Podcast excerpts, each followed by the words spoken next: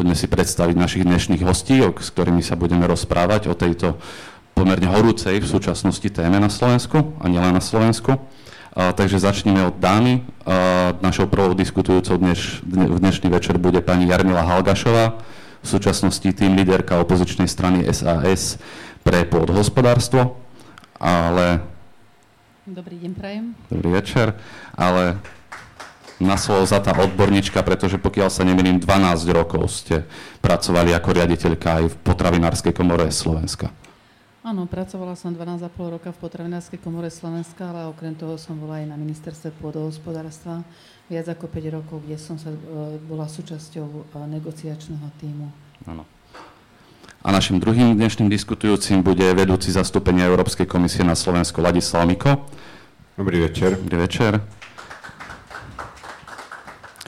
Taktiež na slovo vzatý odborník, pretože predtým, ako ste sa v januári tohto roku stali vedúcim zastúpenia na Slovensku, tak ste, uh, teraz dúfam, že to nepopletiem, ale pra, pracovali ste na generálnom riaditeľstve pre zdravie a ochranu spotrebiteľa a konkrétne vo vašej pôsobnosti, pokiaľ viem, bola zodpovednosť za oblasť potravinového reťazca, hygieny a bezpečnosti potravín.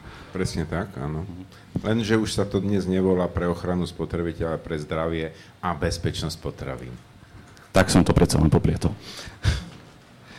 Takže to sú naši dnes, dnešní hostia a naša dnešná diskusia teda by mala byť o, o dvojakej alebo dvojitej kvalite potravín.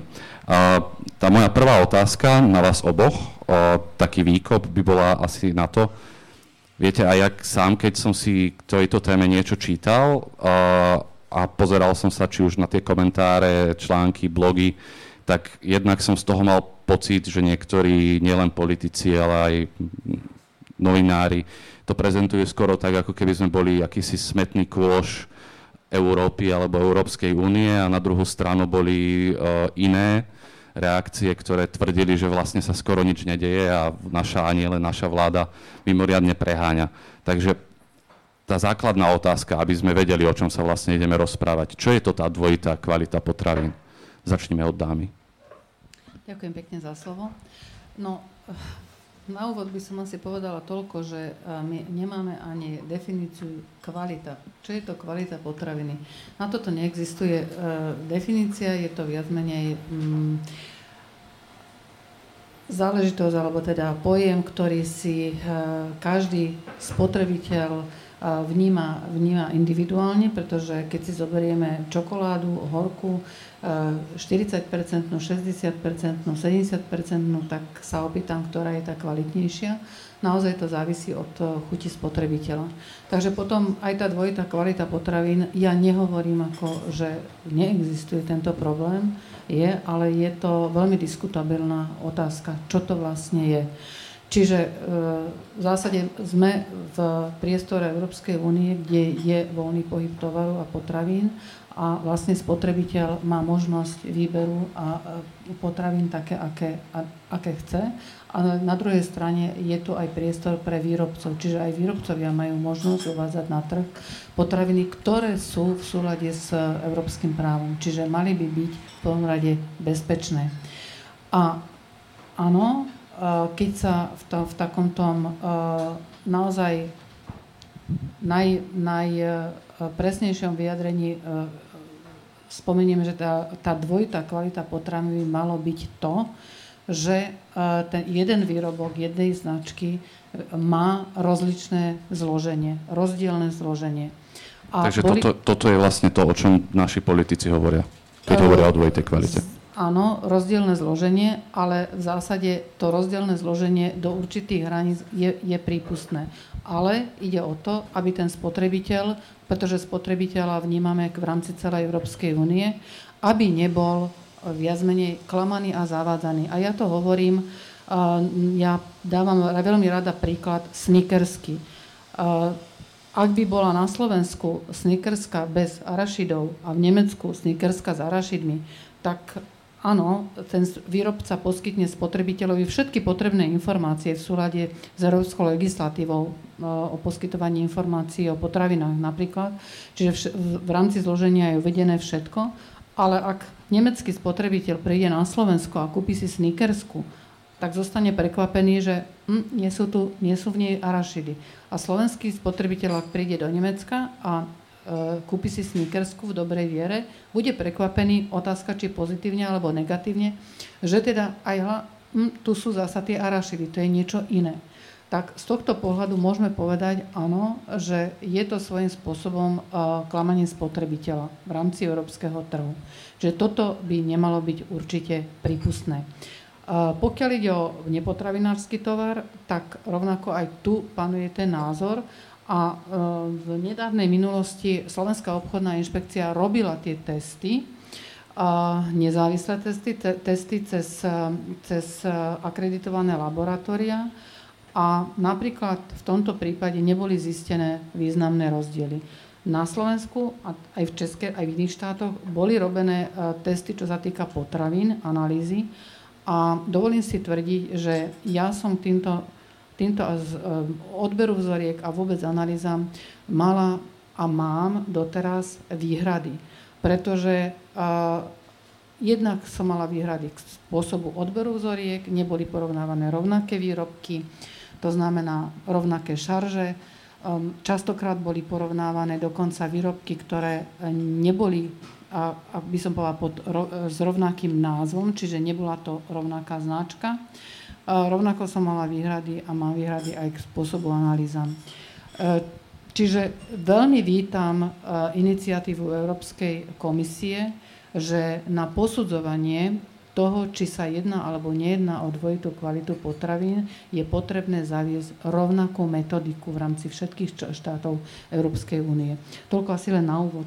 Ďakujem. Dobre, ja, ja by som k tomu dodal asi to, že e, e, ten pojem dvojaká kvalita sa objavil v súvislosti s kritikou, ktorá prišla od spotrebiteľov a v podstate vychádzala z toho, že e, presne hlavne ľudia, ktorí žijú blízko hraníc s inými štátmi, povedzme v Bratislave, keď si išli kúpiť výrobok, ktorý poznali zo Slovenska, išli si ho kúpiť do Rakúska, samoobsluhe ho kúpili a zistili, že nemá rovnaké zloženie. Napríklad, že je tam viacej mesa, e, typicky v párkoch, alebo v rybých prstoch, alebo že je viacej Áno, nám sa tu už hneď objavila presne s tými párkami otázka, síce anonimná, že vás chcem poprosiť, že ak by ste sa tam mohli aspoň podpísať pod krstným menom. Čiže Čiže, Ale presne o tých parkoch hovorí. E, to, to, to, toto vzniklo z tohto po, pohľadu, že ľudia, ktorí boli naučení na určitý typ výrobku a kúpili si ho za hranicou, naraz zistili, že je iný.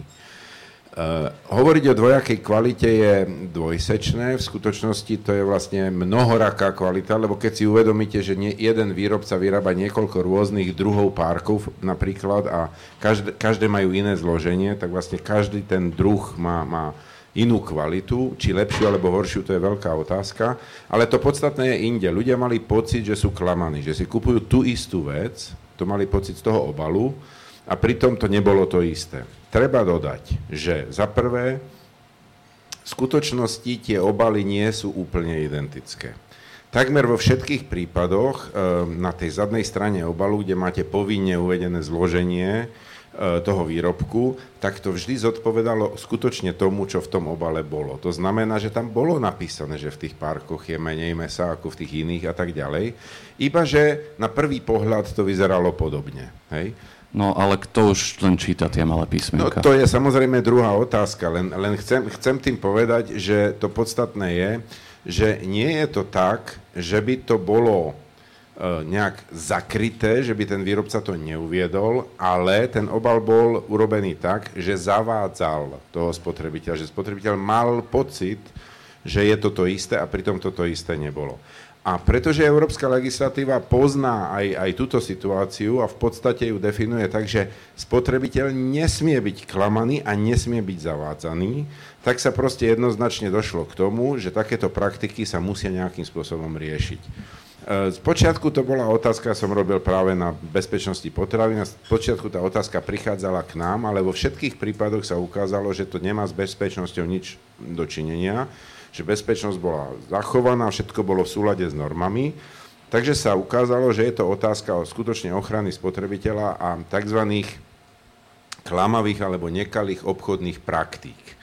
A v podstate v tejto oblasti sa teraz ten problém pohybuje. Ako všetci viete, nedávno prijala Európska komisia taký balíček e, opatrení, ktorým sa novelizuje príslušná legislatíva. A to podstatné, čo sa tam deje vo vzťahu k potravinám, je to, nie že by to bolo nové, ale že to všeobecné ustanovenie o klamavých obchodných praktikách obsahuje teraz upresnenie, ktoré hovorí, že sa to vzťahuje aj na potraviny, lebo o tom bola diskusia. Takže toto no. je, to je ten nový prvok. K, k tomu riešeniu aj na, na tej európskej úrovni by sme sa ešte dostali, ale aby som sa predsa len ešte k tej otázke, ak môžem kolegov poprosiť, aby ju vysvietili, vrátil, aby ju bolo vidieť aj pre ostatných, pretože vy ste spomenuli teda, že, že to, čo tam na tom obale je napísané, tak to sa aj dodržiava.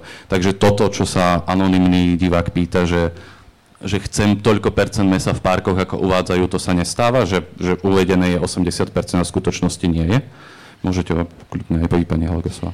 No, v prípade, že spotrebiteľ uvedie na obale, že výrobok obsahuje 80% mesa a v skutočnosti tam nie je, tak to už je potom e, vlastne klamanie, to je reálne klamanie spotrebiteľa. On to, čo deklaruje, musí aj v tom výrobku, musí aj dodržať v rámci receptúry. Čiže e, toto nemôžeme, ne, ne, nezaraďuje medzi, me, medzi dvojitú kvalitu, ale to je klamanie spotrebiteľa a, a vlastne podvodná praktika. Som... Odpoveď je jednoduchá. Nedá sa povedať, že sa to nedieje. Sem tam sa to stane, ale keď sa to stane, tak je to okamžite nejakým spôsobom e, ošetrené inšpekčné orgány, keď to zistia, alebo sú na to upozornené, tak za prvé sa stiahuje takýto výrobok z trhu, za druhé sa platia pomerne veľmi vysoké pokuty. Prípadne, pokiaľ je to širšia prax, mali sme taký podobný príklad, div sa svete, nebolo to na Slovensku, ale vo Veľkej Británii, kedy vlastne tí výrobcovia označovali e, separát mesový, za meso, to podľa legislatívy nie je možné a započítavali ten objem toho separátu do objemu mesa v tom výrobku a tam, tam to riešil naozaj akože súd na najvyššej úrovni v Británii a takisto to riešila Európska komisia. Čiže v takýchto prípadoch, keď je rozpor medzi tým, čo je pravda a čo je napísané, tak tam, tam ten problém vlastne akoby, nie že by nenastával, ale nebol. Bol ošetrený a bol riešený príslušnými orgánmi. Ale tá dvojitá kvalita, čiže ten pocit, že kupujem to isté a pritom toto isté nie je, tak toto nie, nie je ten prípad, lebo popísané to bolo správne. Doplním, pretože toto ide vlastne naozaj podľa nariadenia o, o poskytovanie informácií o, potravinách spotrebiteľom, čiže tam je, nie sú dodržané čestné informačné postupy a toto je vlastne uh, prípad, keď hovoríme o dvojitej kvalite, tak to je vlastne, to sú nekalé obchodné praktiky, ktoré, ktoré je podľa iné, iného predpisu. Ale ešte chcem, ak, ak, ak môžem, ešte by som dodal jednu vec, pretože asi je dobré pre uh, divákov aj poslucháčov doplniť, že koľko toho je. Lebo Európska komisia bola vlastne veľmi často vyzývaná, aby s tým niečo robila, že to je škandál a tak ďalej. A e, e, tá reakcia bola taká, že dobre, e, nie je priateľné, aby bol e, spotrebiteľ klamaný alebo zavádzaný. Poďme prosím zozbierať tie príklady, ktoré máme k dispozícii, aby sme zistili, aby sme mali nejakú predstavu, o čom sa bavíme. A e, Slovenská republika, takisto Česká republika, niektoré ďalšie štáty, Bulharsko a tak ďalej, Eh, mali vlastne také, dostali dokonca finančné prostriedky z Európskej únie na vyhľadanie týchto, týchto prípadov. A môžem vám povedať, že tie počty, ktoré sme dostali... Ale týchto prípadov toho zavádzania, nie toho zavádzania, áno, toho zavádzania. A tie počty tých prípadov, nedá sa povedať, že by neboli, ale povedzme, dostali sme ich v rozmedzi 30 až 50 prípadov z, tých jednotlivých krajín. To boli najvyššie čísla. A z tých 30 až 50 prípadov sa ukázalo pri podrobnejšej analýze, že vlastne v skutočnosti ani tie obaly dokonca nie sú rovnaké.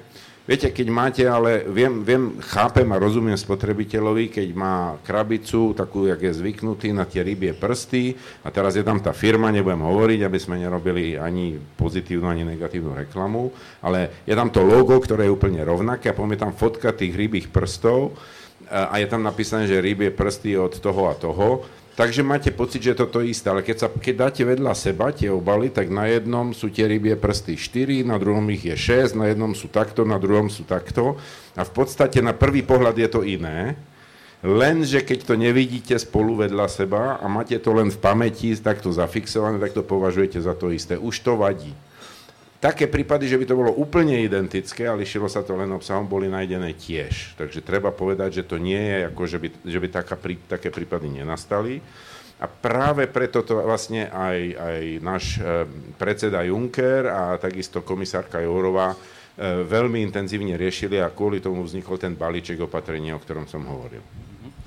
A máme nejaké konkrétnejšie dáta k tomu, že keď to porovnáme s celkovým množstvom percentách, koľko toto, takéto príklady reálne, reálne tvoria? To je, to je dobrá otázka. Ja som sa pýtal výrobcov, e, koľko položiek e, spotrebného tovaru máme v našich supermarketoch. E, keďže povedzme, mali sme doložené, nech bude 50 a ešte povedzme, že ďalších raz toľko alebo dvakrát toľko sme nezistili, tak nech by sme mali aj 200 prípadov doložených. Zhruba v našich obchodoch sú 2 milióny položiek spotrebného tovaru.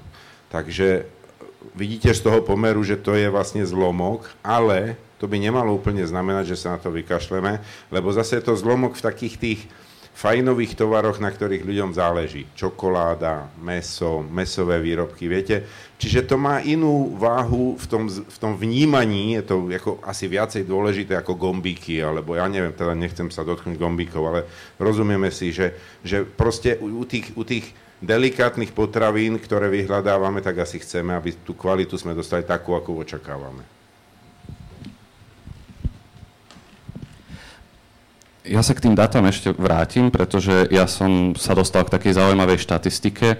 A, a teraz neviem, či mi budete vedieť odpovedať na to, či už jeden alebo druhý ale ministerstvo podhospodárstva, pokiaľ viem, si robilo taký prieskum a zistili, že vlastne čím ďalej od toho Rakúska, aj na, v komentároch na Facebooku nám ľudia písali, že, že super diskusia, že Rakúsko je ďaleko, ale na druhú stranu, čím ďalej od Rakúska, čím ďalej na východ, tak tým viac mali ľudia pocit, že tá dvojaká kvalita, alebo že to tie druhoradé, že tá dvoja, dvojaká kvalita je vážny problém. Takže moja otázka vlastne je, že či toto vlastne celé nesí, nesúvisí s nejakým pocitom druhoradého občianstva. A potom možno, že čo bolo skôr ten pocit druhoradého občianstva a preto máme pocit, že nám predávajú podradné potraviny alebo nám pre, začali predávať podradné potraviny a preto máme pocit, že sme druhoradí občania. Filozofická otázka. Možno. Ja si myslím, že vlastne táto téma je uh, hodne spolitizovaná, možno viac ako by mal, sa patrilo. Tento problém dvojitej kvality potravín pretrváva dlhodobejšie a myslím si, že to bolo po revolúcii, kedy spotrebitelia si možno nevšimali až do takej veľkej miery tieto rozdiely a stále teda chodili nakupovať, keď sa otvorili hranice do Rakúska a postupne sa to teda e, viacej a viacej sa stala diskutovanou témou. A trošku, trošku mi vadí, že e, sa to táto téma dvojitej kvality potravín dostala e, ako najdôležitejšia téma e, ministerstva pôdohospodárstva za posledné roky, pretože ja si myslím, že e, na Slovensku máme oveľa dôležitejšie problémy, čo sa týka tohto sektora v rámci potravinárskeho priemyslu. Dobre vidíme, akým spôsobom sa celý tento priemysel uberá zamestnanosť klesá, potravinárske podniky sa zatvárajú, a, a nielen malé, ale uh, nezanedbateľné, ako napríklad Palma a Bratislava, ktorá bola naozaj našou výkladnou skriňou, uh, čo sa týka výroby uh, olejov a iných výrobkov z týchto olejných semien. Ale dobre, máme tu tento problém. A, a zoberme si legislatívu Európskej únie, to je tá smernica o nekalých obchodných praktikách, ktorá bola prijatá v roku 2005 v roku 2007 bola implementovaná do, e, prevzatá do, do slovenských zákonov a následne bol notifikovaný e, orgán do Bruselu na kontrolu na dodržiavania alebo teda porušovania tejto legislatívy. Pre potraviny to bola e, notifikovaná štátna veterinárna potravinová správa Slovenskej republiky, pre všetky ostatné produkty a služby to bola Slovenská obchodná inšpekcia. A ja sa teda pýtam, Prečo štátna veterinárna potravinová správa do dnešného dňa nemá na webovej stránke uvedené, že ona je tým kompetentným orgánom a prečo teda vlastne nevyzýva spotrebiteľov, že teda je tým kompetentným orgánom na kontrolu týchto nedodržiavania alebo porušovania tejto legislatívy. Ak by napríklad štátna veterinárna potravinová správa sa touto problematikou zaoberala trošku systematickejšie od roku 2007, tak myslím si, že ten tlak na výrobcov na odstraňovanie týchto praktík by bol kontinuálny. Pretože vidíte, táto téma sa dostala, je to horúca téma a mnohí výrobcovia už začali hlásiť, áno, ako napríklad Balzen, že dobre, e, ne, prestali sme používať e, palmojadrový tuk a ideme na maslo. Čiže ak by sa takéto prípady otvárali a zverejňovali v súlade s, s právomocami štátnej veterinárnej potravinovej správy, tak si myslím, že by to takýto vypuklý problém nemusel nebyť dneska ak môžem, ja jednak odpoviem na tú vašu otázku a jednak ale k tomu najprv, ak môžem. Áno, najprv k tomu a potom by som sa k tomu vrátil, lebo sa na to pýta Dobre, aj Laura. Jasné, jasné.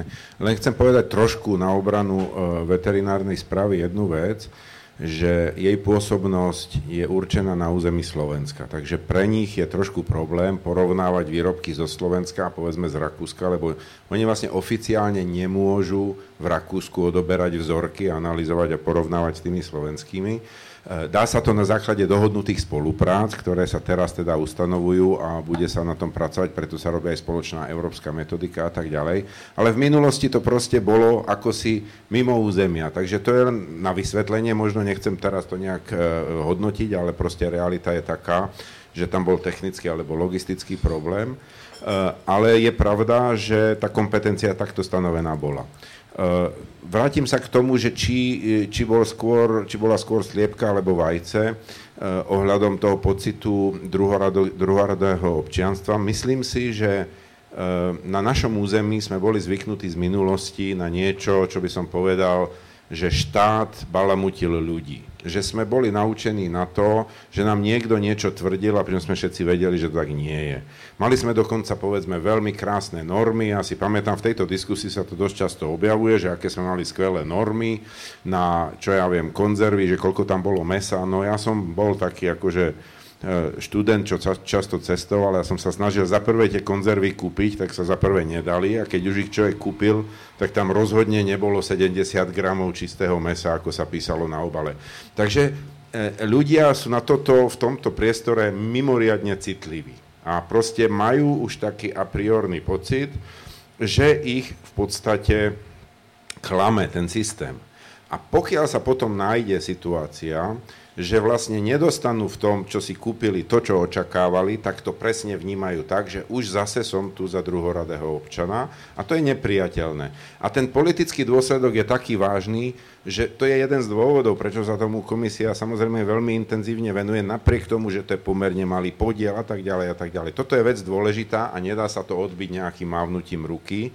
Napriek tomu, že napríklad v západnej Európe Tie rozdiely sú takisto medzi Nemeckom a Francúzskom, alebo Francúzskom a Anglickom. Je na to milión žartov, oni sa navzájom akože sa vysmievajú jeden druhému, ale nikomu by to neprišlo, že je kvôli tomu druhorady občan. Oni proste povedia, však to je jasné, že to anglické, to sa nedá jesť, povie vám Francúz. A, a Angličan vám to povie naopak. A tam je to proste súčasť toho, že ľudia to vedia, že je to rôzne u nás to je proste spojené s tou minulosťou, aspoň ja si to tak vysvetľujem, a preto je tu ten pocit nespravodlivosti a toho, že sme, že sme úmyselne e, obabrávaní. Ja sľubujem, že sa vrátim k tej veci. Nie, ja, ja by som rada ešte doplnila, Dobre, pretože, tak pretože ja by som až tak veľmi neobhajovala štátnu veterinárnu potravinovú správu, pretože, pretože vieme, že tu existuje legislatíva, je to nariadenie, ktoré vlastne v rámci týchto, v rámci ochrany spotrebiteľa umožňuje cezhraničnú spoluprácu. Čiže ak by ak túto podozrenie bolo a pretrvávalo už roky, tak eh, si myslím, že mala tie páky na to, aby tú kontrolu vykonala. Ale k tomu, čo ste vy hovorili, eh, o tom klamaní v minulom režime, no za socializmu povedzme to na rovinu, a naopak, čo je veľmi ale také bežné je, že ľudia hovoria, že práve že za toho socializmu boli tie potraviny o mnoho kvalitnejšie, teraz jeme iba samú chémiu, klasická, klasický, klasická vec, ktorú ja často počúvam, že pozrite sa na ten jogurt, teraz sa nepokazí 3 týždne alebo mesiac, vtedy sa pokazil za 3 dní, takže vtedy bol naozaj sný, teraz už nie je. Takže s tým nesúhlasíte, že vtedy boli kvalitnejšie potraviny? E, sme naspäť u toho pojmu kvalita. Za prvé, skutočne neviem koľko pam- pamätníkov, e, ktorí chodili vtedy do obchodov a nakupovali nás, sleduje a pozoruje. Nebavme sa o tom, že či ten výrobok, keď náhodou bol na trhu, mal v sebe viac alebo menej chemie. Predovšetkým tie výrobky na tom trhu neboli. Proste bol problém kúpiť si, bavíme sa tu o parkoch, tak áno, ale bol problém kúpiť meso, teraz sa bavíme o tom, že koľko teda mesa je v parkoch ja si veľmi dobre pamätám, aké sa stáli fronty a tak ďalej a tak ďalej. Čiže aby sme nezmiešavali tie situácie, ktoré sú neporovnateľné. Normy vtedy na papieri boli prísne a pokiaľ by sa to robilo podľa tých noriem a ten tovar by bol k dispozícii, tak by sa dalo povedať, že bol veľmi kvalitný. A keď sa to náhodou podarilo, tak povedzme, že to malo tú svoju kvalitu. Ale tiež nie v každom prípade, ako už som povedal na príklade tej konzervy, to ja som bežne zažíval. My sme kupovali maďarské konzervy, lebo tam, keď bolo napísané, že je tam meso, tak tam nejaké bolo. Hej. Veľmi dobre sa na to pamätám. No, čiže, čiže toto je, to sú dve neporovnateľné veci. Čo sa týka chémie, musíme si uvedomiť jednu vec. Zmenil sa spôsob života ľudí. Dnes e, ľudia očakávajú, že potraviny vydržia dlhšie, budú dlhšie čerstvé, nebudú sa kaziť, toto všetko sa, sa deje za nejakú cenu. To znamená, že sa tam dávajú stabilizátory, že sa tam dávajú nejaké ochranné látky, bali sa to do ochrannej atmosféry a tak ďalej a tak ďalej. My sa môžeme baviť o tom, či je to dobré alebo zlé, ale je to výsledok tlaku spotrebiteľov, ktorí si očakávajú, že napríklad, keď sa niečoho najedia, nedostanú hnačku. Keď sa pozriete na prítomnosť salmonely vo výrobkoch pred 20 rokmi, 30 v Európe a dnes, to je absolútne neporovnateľné. Dneska sú tie potraviny oveľa bezpečnejšie zo zdravotného hľadiska, ako boli v minulosti, ale stálo nás to to, že teda nejakým spôsobom sa tie potraviny ošetrujú. Teraz máme veľké hnutie alebo trend prechádzať na tie čerstvé potraviny, ale musíme si povedať, že to potom obsahuje určitý prvok zodpovednosti toho spotrebiteľa, pretože tie potraviny proste vydržia čerstvé len nejakú dobu. Takže to je voľba, buď alebo. No, ja by som doplnila. Áno, práve preto vlastne sa vyvíja aj legislatíva, čo sa týka označovania potravín. Budem tomu hovoriť takto v skratke, lebo to je krkolomný názov. Čiže kým v roku 79, myslím, bola prijatá prvá smernica Európskej únie o označovaní potravín a bolo tam povinnosť uvádzať len best before, tak e, tá minimálna trvanlivosť do, alebo spotrebujte do, tak dneska naozaj už e, v označení potravín máte veľmi, veľmi detailné a podrobné informácie. Čiže je na spotrebiteľovi, aby si prečítal to, čo tá daná potravina obsahuje. A je to vlastne o tom vzdelávaní spotrebiteľov, Um, myslím si, že v tomto um, my tu dosť pokrivkávame a zaostávame. E, ja osobne som vždy moje deti učila k tomu, aby si čítali zloženie a aby napríklad si nekupovali nápoje a vôbec potraviny, ktoré obsahujú napríklad konzervačné látky alebo farbiva. Ale zasa na druhú stranu by som dovolila ešte si povedať jednu vec. Áno, ten trend je taký, že spotrebitelia uh, uprednostňujú potraviny s, dlh- s dlhšou trvanlivosťou. A ja som nie presvedčená, že vždy je táto trvanlivosť predlžovaná na úkor kvality, respektíve pridávania konzervačných látok a stabilizátorov. Pretože musíme si uvedomiť, že doba a vývoj ide dopredu a vyvíjajú sa technológie, ktoré umožňujú predlžovať trvanlivosť potravín. Čiže je to úplne bežné, že dneska, kým e, vlastne sa robí v rôznych ochranných atmosférach a tak ďalej, toto vám prirodzene predloží e, životnosť potravín bez toho, aby ste tam potrebovali dávať konzer- chemické konzervačné látky. Čiže áno, aj toto. Preto je dôležité, aby si spotrebitelia čítali zloženie potravín. Ak ešte môžem k tomu, pretože to je presne to, čo som robil posledných 7 rokov v Bruseli, Musíme si ešte uvedomiť jednu vec, že existujú pomerne veľmi výrazné požiadavky zo strany spotrebiteľov, ale aj zo strany, povedzme, vyživárov, lekárov, o tom, e, ktoré e, komponenty tých potravín prispievajú k chorobám civilizačným. Napríklad obsah soli. E, zoberte si to tak, že keď máte nasolené meso, tak vydrží dlhšie, než keď nie je nasolené. A keď chcete udržať to meso, aby nemalo vysoký obsah soli, aby vydržalo dlhšie, musíte hľadať alternatívne riešenie. A to je ďalšia vec, ktorá, ktorá proste, tu, tu je celý rad tlakov na to, aby sa tento problém riešil a proste e, tie, tie podniky prichádzajú s tým, čo je dostupné, čo je vyskúmané.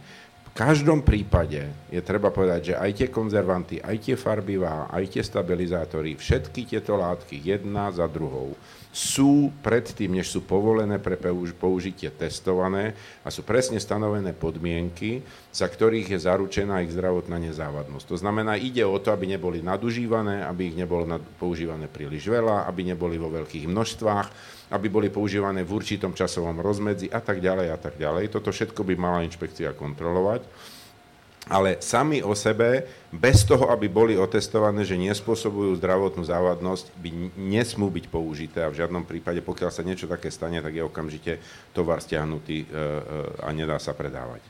Môžem len súhlasiť a tým pádom vlastne naozaj tie tlaky, ktoré sú zase zo, stránky ako zo strany zdravotníckých organizácií a Svetovej zdravotníckej organizácie je ako znižovanie množstva soli, cukrov a tak ďalej. No tak ale tá, tá trvanlivosť nejakým spôsobom musí byť samozrejme zabezpečená. Čiže ak sa znižuje množstvo soli, ak sa znižuje množstvo cukrov, tak tým pádom treba jasné, že, že sa očakáva, že tá trvanlivosť sa predlží pred pridaním konzervačnej látky napríklad.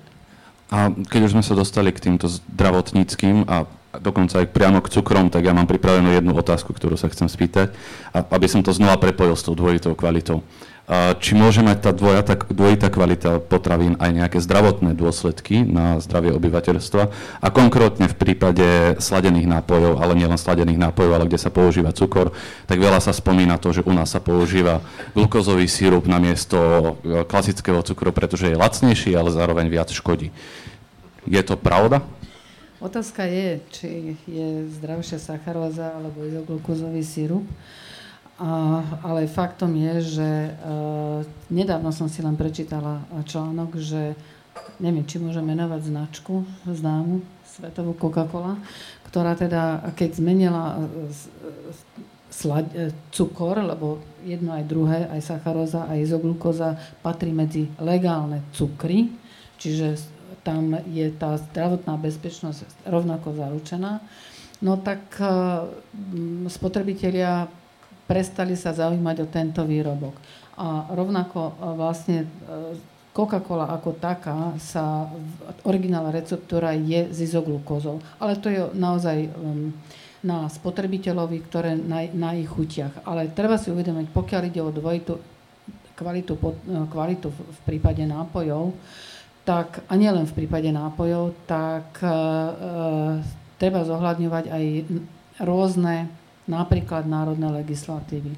Čiže máme na Slovensku napríklad nemáme obmedzenia a pridávania cukrov, v, ideme do Španielska alebo niekde do Francúzska, myslím, tak tam máme národné legislatívy, kde sú obmedzené, e, sú limity na pridávanie cukrov, respektíve sú tam aj dane za pridávanie cukrov do týchto nápojov. Otázka je, potom je to dvojitá kvalita, keď niečo sa rieši v súhľade s národnou legislatívou. To... Ak môžem, e, e, ja sa trošku usmievam, pretože myslím si, že treba si povedať veľmi poctivo, že škodlivosť potravín z hľadiska zdravia súvisí ani nie tak s ich zložením, ako s množstvom tých potravín, ktoré konzumujeme. Keď si dáte jednu kolu za mesiac, tak hoci bude s takým alebo onakým cukrom, je to dosť jedno. Keď budete piť 7 až 10 kol denne ako americká populácia, tak potom ten obsah cukru je signifikantný a je to vyloženie zdravotné riziko. Že toto si, toto si prosím uvedomme. Druhá vec je, že v rámci tých odporúčaní e, nutričných špecialistov Európska komisia sa snaží a má na to legislatívu znižovať obsah tých látok, ktoré nejakým spôsobom sú zdravotným rizikom, sol, cukor boli zmienené, tuky a tak ďalej. A tam práve paradoxne došlo k tomu, že bol veľký tlak zo strany spotrebiteľov, zo strany mamičiek, ktoré chceli mať zdravé deti, zo strany proste občianských združení, aby sa niečo robilo. Komisia umožnila niečo, čomu sa hovorí reformulácia potravín, to znamená tlačila na výrobcov, aby znižovali obsah soli, aby znižovali obsah cukru toto sa začalo diať, tí, tí, tí výrobcovia to pod tlakom urobili a potom im niekto naraz povedal, že tá vaš, ten váš výrobok je horší než ten druhý, lebo má menej cukru a oni len zatlieskali a povedali, výborne, dáme tam cukor naspäť. Akože oni boli tlačení k tomu, aby to bolo zdravšie a my sme paradoxne tým tlakom k tej dvojitej kvalite spôsobili to, že sa mohli vrátiť tej pôvodnej receptúre a neposunulo sa to k tomu, čo je zdravotne menej závadné. Že aj tieto prípady máme zdokumentované a to je potom veľká škoda. Musíme si uvedomiť, že keď chceme, aby sa potraviny zložením stávali zdravšími, tak musíme tomu výrobcovi dať možnosť, aby od tej pôvodnej receptúry sa odchýlil týmto smerom, pretože ináč to nie je možné dosiahnuť. No dobre, ale je to stále o tej miere konzumácie. Čiže aj, keď aj hneď sa zniží množstvo cukru v nápoji a vypijem ho x litrov a tak ďalej, tak E, určite to nebude pre mňa zdravotným benefitom. Čiže je to o vzdelávaní spotrebiteľov, o tom uvedomení si e, tých správnych, e, by som povedala, množstiev konzumácie. Spýtam sa inak. Pokiaľ pol litrová fľaša Coca-Coly, úplne rovnaký obal, úplne rovnaká značka, v Rakúsku je z normálnym cukrom a na Slovensku je s glukozovým sirupom. Je to príklad tej dvojitej kvality, čiže zavádzania spotrebiteľa, alebo nie? Ak môžem reagovať, tak e, pokiaľ ide o e, výrobky a zloženia výrobkov, tak existujú tu určité odchýlky. Vy nemôžete, ja teraz nechcem povedať, že práve pri Coca-Cole, e, že tu ide o iné chuťové preferencie. Ale vy nemôžete úplne potierať a nerešpektovať regionálne chute. E, preto sa menia napríklad aj e, v jemnom e, ponímaní zloženia výrobkov. Preto napríklad v, Maďarsku sa prefer, preferujú viac viac pikantné chute, štiplavé chute. V, v Maďarsku napríklad liehoviny, destiláty sa vyrábajú v koncentrácii najviac 38%. No u nás slivovicu 38% si dosť dobre neviem predstaviť, že by bola e, predávaná a kupovaná spotrebiteľmi ako top výrobok. Ako u nás slivovica je úplne normálne, že je 52. A Čiže toto, toto musíme jednoducho zobrať v úvahu. Tiež musíme zobrať v úvahu aj suroviny, lokálne suroviny a ich, ich používanie. Jednoducho, eh, keď aj, hneď aj máte rovnakú receptúru a vyrobíte výrobok z lokálnych surovín, a budete ho e, testovať, e, ochutnávať, tak zistíte, že sú tam, môžu tam byť rozdiely. Či už je to múka, alebo ovocie, alebo čokoľvek. Rovnako nemôžete neakceptovať rôzne technologické zariadenie, pretože keď vyrábate rovnaký výrobok s rovnakou receptúrou, tak e, a, a na rôznom technologickom zariadení a vy nemôžete chcieť po výrobcovi, aby, aby mal vo všetkých svojich závodoch úplne rovnaké strojno-technologické zariadenie. Tak rovnako dostanete určité odchýlky. A na toto Európska komisia napríklad aj pamätala a hovorí uh, o ako nekalej obchodnej praktike, uh, že ide o dvojitú kvalitu pri výraznom, odlišnom zložení výrobku. A teraz tu sme pri tom jadre čo to znamená ten výrazný rozdiel, výrazné rozdiely v tom zložení. Je to už to, ak sa použije cukor alebo izoglukóza? To je otázka. V súčasnosti to nevieme. Čiže toto musí Európska komisia vysvetliť, že ktoré odchýlky v zložení budú ešte akceptované a ktoré nie. Keď pán Miko, vysvetlite a iba poviem, že to, o čom ste hovorili, je presne to, na čo sa pýta druhá najpopulárnejšia otázka v slajde momentálne. Áno. Ja, e, ak môžem k tomu jednoducho povedať, e, čo sa týka zdravotného dopadu, e, tak si myslím, že v tom nie je rozdiel. Neexistuje žiadna štúdia, ktorá by dokazovala, že pitie Coca-Coly s cukrom alebo s izoglukózou má nejaké odlišné dopady. Je to skutočne, skutočne predovšetkým o tom, aký je zdroj vlastne tých základných súrovín pre výrobcov a ktorý je pre nich výhodný. Musíte si ešte uvedomiť, že ešte existuje jeden tlak spotrebiteľov, ktorý je veľmi veľmi živý a to je tlak na cenu. Spotrebitelia a hlavne obchodné reťazce tlačia na to, aby tie ceny boli čo najnižšie, aby sa toho predalo čo najviac. A samozrejme na tom, že či dopravujem ja suroviny z druhého konca sveta, alebo či ich mám za humnom, na tom záleží cena tých surovín a potom cena výsledného výrobku. Takže to tiež ovplyvňuje do značnej miery to, čo sa vyrába. Možno, že keď budeme tlačiť na to, aby sme vyrábali e, nápoje s repným cukrom, tak potešíme domácich pestovateľov cukrovej repy. Poviem to takto, že aj tieto záujmy sa tam môžu nejakým spôsobom prejaviť. Naopak, keď budeme vyrábať e, s, s izoglukózou, tak potešíme výrobcu proste izoglukózového sirupu. Čiže tých vplyvov možných je tam strašne veľa a myslím, že zdravo, zdravotne je to proste porovnateľné. Toto si myslím, že je veľmi podstatné, aby sme si uvedomili. Čiže či je to dvojitá kvalita, je to vnímané ako dvojitá kvalita a už to je dôležité. Takže práve preto toto sa zvýrazňuje. V Čechách sa napríklad stalo, že jeden kolový nápoj okamžite, keď začala táto kampaň, vyšiel s veľkými billboardmi. Ten druhý najväčší. Ten druhý, áno. A, a, a na tých billboardoch bolo napísané, že teraz už spravím cukrom a využil to ako kampaň, aby, aby, aby ako teda predávali lepšie. Hej? E, a všetci vyživári e, povedali Ježiš Maria, tak sa 20 rokov snažíme, aby tam bolo menej cukru, tak sme to hodili naspäť. A hej? ktorý je ten ľavý cukor? no však áno. Ja by som chcel dať, keďže už sme zhruba v polovici diskusie, príležitosť zapojiť sa aj publiku, pokiaľ niekto už má otázku a pokiaľ nie, tak si pomôžem s otázkou zo slajda. Uh, dostávame sa ku tej, ku tej širšej zase, zase debate ohľadne ceny. Uh, teraz mi tu zmizlo. Áno, uh, chutný baklažán sa pýta že jedna vec je kvalita potravín, avšak čo cena. Ako je možné, že rovnaké, dokonca lepšie výrobky sú v Rakúsku lacnejšie. Ja by som to trošku doplnil ešte, pretože ten častý argument, uh, opäť uh, aj na Facebooku nám toto písali, keď sme túto udalosť propagovali, že však to je samozrejme, že v Rakúsku majú proste ľudia viacej peňazí, tak si priplatia za kvalitu. Je tam naozaj takáto priama umera medzi kvalitou a cenou, pretože a ja mám tú skúsenosť, že do Rakúska sa chodí kupovať nie len kvalitnejšie, ale lacnejšie v niektorých prípadoch. E, platí to na obidve strany. Za prvé sú výrobky, ktoré sú v nižšej kvalite, čo sa týka ingrediencií, ale sú lacnejšie, takže ten, to, to zdôvodnenie je veľmi jasné, je to priama umera. Ale bolo by klamstvo tvrdiť, že to je vždy. Sú aj výrobky, ktoré majú rozdielne zloženie a pritom sú na cene sú rovnaké, alebo sú dokonca tie, čo sú vnímané za lepšie, lacnejšie. E, lenže tá cenotvorba je vec, ktorá je veľmi zložitá tá nesúvisí len s tým samotným nákladom a s tým, akú politiku má napríklad ten predajca. Viete, že sú všelijaké akcie a tak ďalej a tak ďalej. Ale môžu byť rozdielne DPH v rôznych štátoch, ktoré vám vyrovnajú tie rozdiely alebo dokonca prevážia na druhú stranu.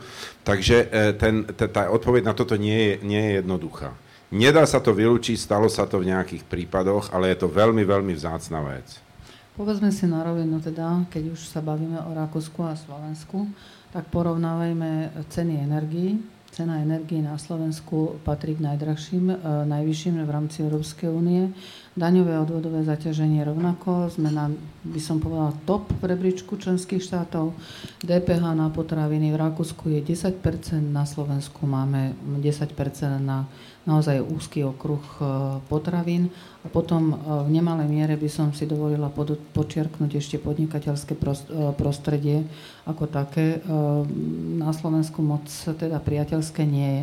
Čiže to všetko vplýva na, na ceny, ceny potravín a samozrejme, že negatívne. Nemyslím si, že tá DPH robí všetko, ale naozaj daňové odvodové zaťaženie, ceny energii, podnikateľské prostredie, nestabilita, ako to, to sú výrazné e, vplyvy, ktoré, ktoré zvyšujú ceny potravín tu u nás na Slovensku. Ak ešte môžem k tomu veľmi dôležitú vec a vlastne to by som chcel do publika aj teda na ten Facebook pre každého, kto nás sleduje. Najväčšiu zbraň v ruke vo všetkých týchto problémoch, budete možno prekvapení, má spotrebiteľ sám. E, ako vznikali tie výrobky rozdielného zloženia alebo rozdielných cien, to má všelijaké histórie, ich niekoľko ale v zásade to všetko stojí na tom, že ten výrobok je na trhu len dovtedy, kým ho niekto kupuje. V momente, pokiaľ sa nám zdá výrobok nekvalitný alebo menej kvalitný, najlepší spôsob, ako to riešiť, je prestať ho kupovať a garantujem vám, a, a takých prípadov už niekoľko máme, že tí predajcovia potom od tých výrobcov to prestanú odoberať, pretože oni nemajú záujem mať na regáloch veci, ktoré nikto nechce. Problém je ten, že u niektorých tých výrobkov v minulosti, práve potom po tej ére e, socializmu, ľudia boli už už natešení na ten západný tovar, tí západní výrobcovia vyrobili niečo, čo bolo cenovo prístupnejšie tej lokálnej klientele a ľudia si na to zvykli a kupujú to povedzme veľmi často dodnes. Ale dnes už vlastne nie je dôvod to držať na tej kvalite, ktorá bola vtedy, lenže si uvedome, že zase ten predajca, pokiaľ to predaj, predá, a ten výrobca, pokiaľ to predá, tak nemá príliš veľa impulzov zvonku, aby to prestal robiť. To znamená, pokiaľ mu ten impuls dáme a prestaneme to kupovať a budeme to zverejňovať a budeme to, toto, čo sa deje presne, budeme o tom hovoriť a budeme hovoriť, že nám to nepáči, že to nechceme, že to chceme ináč, tak tí výrobcovia na to budú veľmi rýchlo reagovať. Lebo je veľmi, je veľmi jednoduché a keď teda sa budeme baviť, že tu je nejaká dvojitá kvalita a teda je potrebné tieto produkty odlišiť, odlišiť výrobca to urobí. To znamená, že ja neviem, bude, budeme mať e, nejaký výrobok, e, ktorý e, je kvázi Snickers, alebo to, to je jedno. A teraz ten, kde je to odlišné zloženie, nazve iným spôsobom, odlíši tento, tento produkt a bude zásobovať samozrejme obchody tými, obidvoma týmito produktami. A samozrejme, ako spotrebiteľ má možnosť výberu, ale zase je to o tom, že ten spotrebiteľ má poskytnuté informácie a vyberie si podľa zloženia a, ide, a, samozrejme podľa tej ceny. To znamená, že ak e, výrobca odliší tieto produkty, zasa sa dostaneme do tej situácie, že ten spotrebiteľ bude kupovať možno ten lacnejší výrobok, vlastne ten istý, ktorý kupoval ktorý, a myslel si, že je klamaný s tou dvojitou kvalitou. A vrátim sa opäť k tomu, k tej politike štátu, že ak by teda naozaj bola, pod, bolo podporované spracovanie polnohospodárských súrovín tu na Slovensku. A to, to znamená, že by sa zvyšovala produkcia potravín tu doma, lokálnych a nemusíme ich, ich dovážať zo zahraničia, lebo to pasívne obchodné saldo sa každoročne zvyšuje. Dosiahli sme opäť historické uh, maximum minus 1,4 miliardy eur. To je nenormálne. To znamená, že, to znamená, že Áno, ten zahraničný výrobca k nám, k nám dováža to, čo on chce. A v tej cenovej relácii, akej on chce. Tak prečo si to nevyrobíme tu na Slovensku? Potraviny nemusia preletieť polovičku Európy alebo polovičku Zemegule a máme ich na pulte. Okrem teda banánov a niektorých okay. ďalších. Áno. Eh, ak môžem k tomu ešte k tomu chovaniu spotrebiteľa, to je také zaujímavé. Neviem presné čísla, ale len rámcov, aby som to ilustroval. Pokiaľ spravíte anketu a budete sa pýtať ľudí, podľa čoho sa rozhodujú pri kupovaní nejakého konkrétneho tovaru, tak 7 z 10 alebo nejaké takéto číslo vám povie, že pre nich je rozhodujúca kvalita.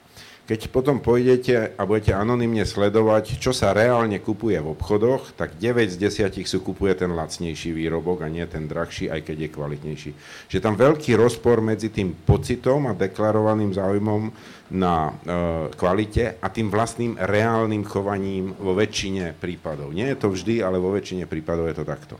A ešte doplním vlastne to spotrebiteľské správanie vo vzťahu k zdravému životnému štýlu a vôbec týmto segmentom.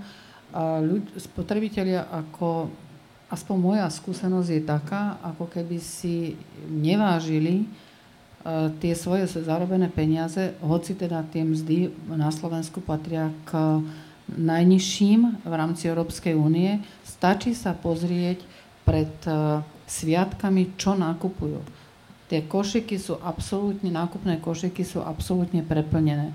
Že namiesto toho, aby sa zamysleli a kúpili si e, produkt, ktorý je, e, teda poviem zasa v úvodzovkách, kvalitnejší a, a v, v menšom e, množstve, tak u nás stále ľudia idú viac na tú kvantitu. Čo ma teda osobne veľmi Máme mrzí. otázku z publika. Ja len jednu vetu, vetu dodám. Tá situácia je samozrejme iná vo veľkých mestách a v malých sídlach, v regiónoch a tak ďalej sú skutočne ľudia, ktorí proste počítajú každý cent a nemajú inú možnosť, že kupujú len tie lacné veci, ale, ale často to tak nie je. Máme prvú otázku z publika, videl som zdvihnutú roku, tak poprosím kolegov. Nech sa páči. Dobrý večer, Matúš Informačné centrum Europe Direct Prešov. Ja by som mal otázku na obidvoch diskutujúcich.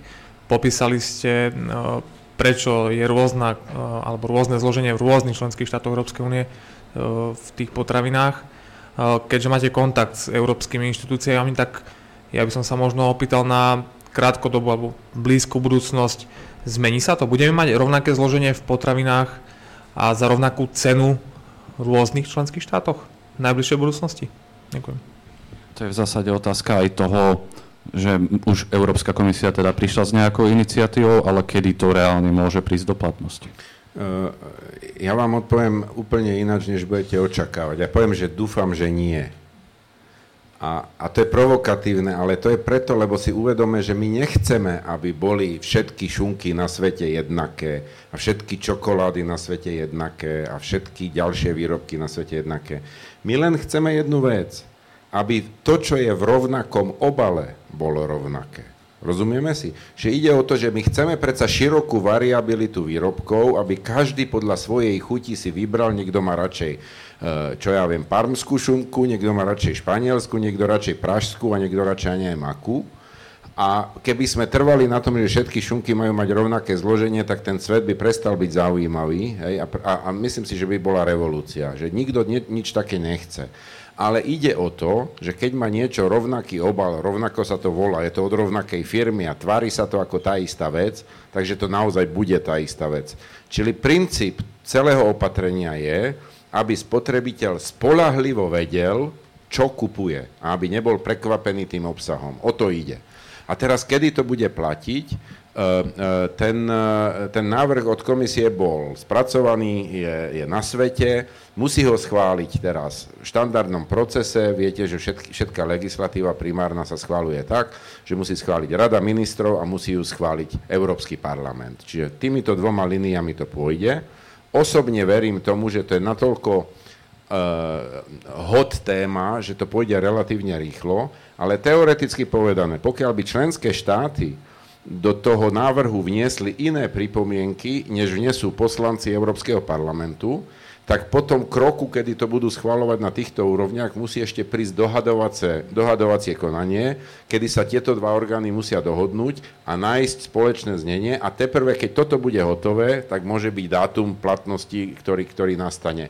E, tie, tie časy sú rôzne, pri inej legislatíve to môže byť aj dva, aj tri, aj viacej rokov. Ja osobne sa domnievam práve preto, že toto je politická téma veľmi často ako e, zdvíhaná a tak ďalej, že sa pravdepodobne poponáhľajú a ja osobne verím, že do konca roka by sme to mohli mať. Ja, ja len podpisujem to, čo povedal pán Miko. Absolutne súhlasím. To znamená, že ja pe- rovnako pevne verím, že k takejto unifikácii receptúr nepríde. A je, jediné, čo, na čom nám záleží, je, aby ten istý výrobok s rovnakým názvom mal rovnaké zloženie aj v rôznych členských štátoch. Poďme sa rozprávať teda aj o tomto konkrétnom návrhu, čo Európska, unia, Európska komisia dala na stôl. Ja mám jednu kon- veľmi konkrétnu otázku. Hovorili sme tu na väčšinu o potravinách, ale už na začiatku sme spomenuli napríklad aj tie uh, pracie prášky, sa často spomínajú. Tento konkrétny návrh sa týka iba toho, alebo sa bude týkať aj iných výrobkov? Ten návrh sa týka všetkého spotrebného tovaru, takže aj tých pracích práškov, saponátov a tak ďalej a tak ďalej. Uh, takže uh, mal by pôsobiť proste v spotrebnom tovare všade. Uh, len samozrejme tie ustanovenia, ktoré sa týkali potravín, sú najdetailnejšie, lebo to bol hlavný dôvod, prečo sa to robilo. Ale musíme si uvedomiť tú vec, a to už bolo povedané, a to zopakujem, že tá smernica, ktorá upravuje, čo sa má robiť v prípade nekalých obchodných praktík, to nie je vynález tohto roku. To už tu máme roky, to už funguje a má sa to uplatňovať. Čiže tie možnosti boli aj predtým. Neboli možno tak explicitné, neboli tak presné, takže teraz sa komisia snaží to spresniť, aby neboli pochybnosti o tom, ako sa to má implementovať povedzme v potravinách. ale e, e, už sa to dalo robiť aj predtým. A ešte k tým pracím práškom, a trošku sa to týka a čím ďalej viac, bohužiaľ, aj potravín, ešte si musíme uvedomiť jednu vec, že jedna stránka veci je, ako sa chovajú výrobcovia a čo dajú do akého obalu. Ale druhá stránka veci je, že sa nám bohužiaľ objavuje v tom systéme na tom obrovskom európskom trhu tendencia, že tu máme podvodné praktiky, že tu kriminálnici vyrábajú falošné potraviny, vyrábajú falošné pracie prášky a predávajú ich akože tie pravé a predávajú ich výrazne pod cenou. U tých pracích práškov je to veľmi typické a ja to hovorím preto, lebo tí samotní výrobcovia žiadajú komisiu, nech niečo vymyslí, aby sa toto nedialo, lebo oni strácajú trhy, lebo sa dovážajú prášky, ktoré vlastne vôbec nemajú tú účinnosť, e, e, len sa tvária ako niečo kvalitné, je to úplne úplne nekvalitný šunt, vyrába to niekto v garáži, len to balí do podobnej krabice a to je proste niečo iné, to je kriminálna podvodná aktivita, ktorú je treba odhalovať a tých ľudí treba proste normálne zavrieť. Tak a deje sa s tým teda niečo, keď to žiadajú výrobcovia? E, k tomu môžem povedať, že deje, samozrejme, a, ale asi nie je úplne na verejnú diskusiu uh, povedať, že akým spôsobom sa tie práve prášky budú označovať, aby to tí inšpektori poznali, ale pracuje sa na tom veľmi intenzívne. Ale na to existuje rovnako legislatíva, toto sa vlastne kontroluje už dlhodobo. Ja by som chcela doplniť, že uh, áno, toto, táto smernica o nekalých obchodných praktikách uh, bola prijatá v roku 2005 a bolo tam ustanovenie, uh, myslím, že to je priamo článok 6, ktorý, podľa ktorého sa dalo posudzovať táto, tá, tieto nekalé praktiky v rámci dvojetej kvality aj potravín alebo iných produktov. A ja veľmi akože v tejto chvíli vítam, že aj e, v súčasnosti Európska komisia sa uberá tým smerom, že sa vlastne upresňuje len znenie tohto článku. To znamená, že sa bude e, vlastne tieto jednotlivé prípady posudzovať prípad od prípadu a, nie teda, a nebude zadefinovaná priamo nekalá obchodná praktika, dvojitá kvalita v prílohách, buď jedna alebo dve pretože naozaj je to veľmi citlivá záležitosť a tu treba povedať, e, že ktoré, a, aké rozdiely sú ešte prístup, prípustné a ktoré nie. Ak ešte môžem k tomu návrhu komisie, je tam ešte jedno ustanovenie, ktoré pre spotrebiteľov myslím je veľmi užitočné. Keď už majú pocit, že boli oklamaní, keď už sa tá vec stala, Um, doteraz to bolo tak, že každý ten jednotlivý zákazník, pokiaľ s tým chcel niečo robiť, tak sa musel dať do boja s tou veľkou korporáciou, s tým výrobcom a tak ďalej sám. A buď uspel, alebo nie, ale väčšina ľudí si povedala, ako ja mám šancu s takýmto koncernom sa súdiť, že ma oklamali. A ešte tá interpretácia nie je jasná. E, takže e, tá novinka, ktorá tam bola vložená teraz zo strany komisie je, že je umožnené, aby záujmy viacerých spotrebiteľov, ktorí boli napálení v úvodzovkách rovnakým spôsobom a podobným spôsobom, že môže zastupovať jedna organizácia spotrebiteľská, že je tam vlastne tá možnosť zastupovania pri súdnom konaní pre viacerých spotrebiteľov. Takže to otvára príležitosti pre tie e, spotrebiteľské asociácie, spolky a tak ďalej, aby v takýchto prípadoch zozbierali príklady, kedy ľudia proste boli týmto spôsobom nejak zasiahnutí a za všetkých podali spoločnú žalobu a zastupovali ich v tom riadení. To je veľká novinka, ktorá predtým nebola a myslím, že to dáva šancu pre ľudí, ktorí by sa ináč neodhodlali a neodvážili s tým niečo robiť, že teraz budú môcť. Ja sa chcem spýtať opäť do publika, či máme nejakú máme otázku.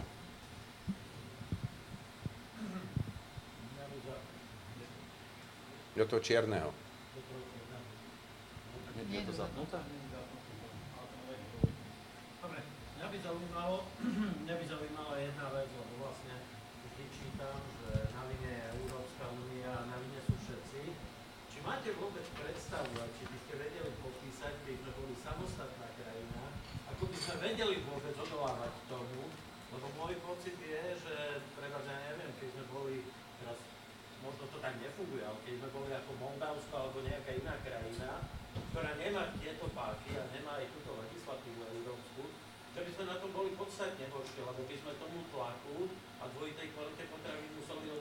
sami a nebola by to téma.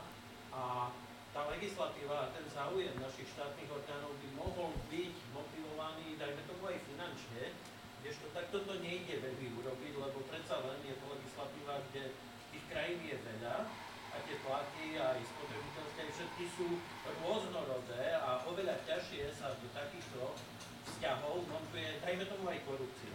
Čiže otázka je, viete, viete si predstaviť samostatné Slovensko odolávať a bojovať za rovnakú kvalitu potravín?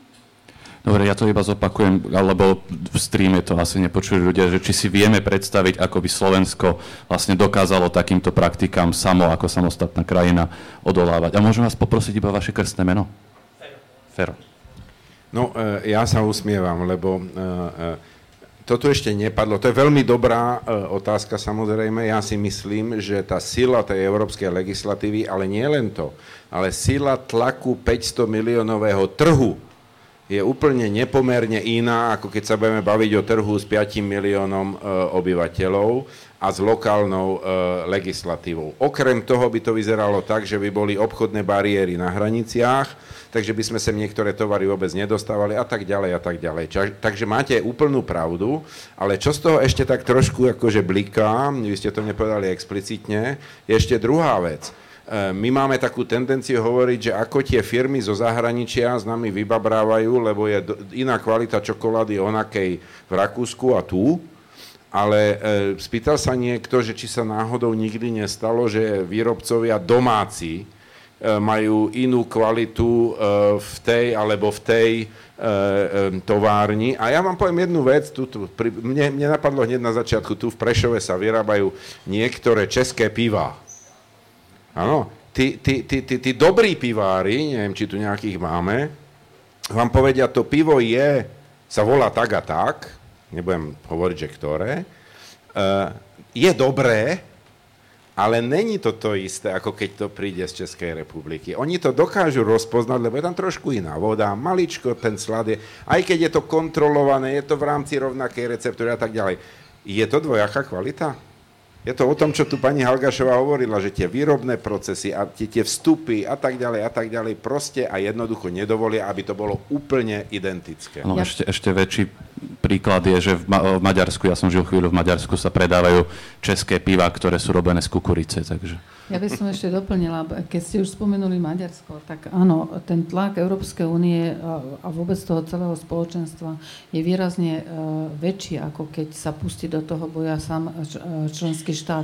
A preto som vždy e, aj presadzovala, že áno, ak ten problém dvojitej kvality tu je, akože my ho nepopierame, tak je potrebné ho riešiť na bruselskej úrovni, na úrovni Európskej únie, pretože samostatný, samotný členský štát si s tým neporadí, s týmto problémom. Keď už sa bavíme o aj e, v Maďarsko, Maďarsko prijali národnú legislatívu vlastne kvôli k tejto dvojitej kvalite potravín, ale nemôžu... Ja by som iba v tomto vyzdvihol Vladovú otázku v slajde, že, ktorý sa pýta teda, že prečo by sme my mali byť ako spotrebitelia tí, ktorí si na to dajú pozor, ale že treba kontrolu aj zo strany orgánov EÚ a štátu. Takže poďme sa rozprávať aj o tom. Treba tú národnú alebo európsku no, to, reguláciu. To práve v tomto. hovorím, že vlastne Maďarská republika prijala národnú legislatívu, kde vlastne zakázala túto dvojitú kvalitu, ale a treba si uvedomiť, že národná legislatíva notifikuje sa v Bruseli, to znamená, platí len pre daný členský štát.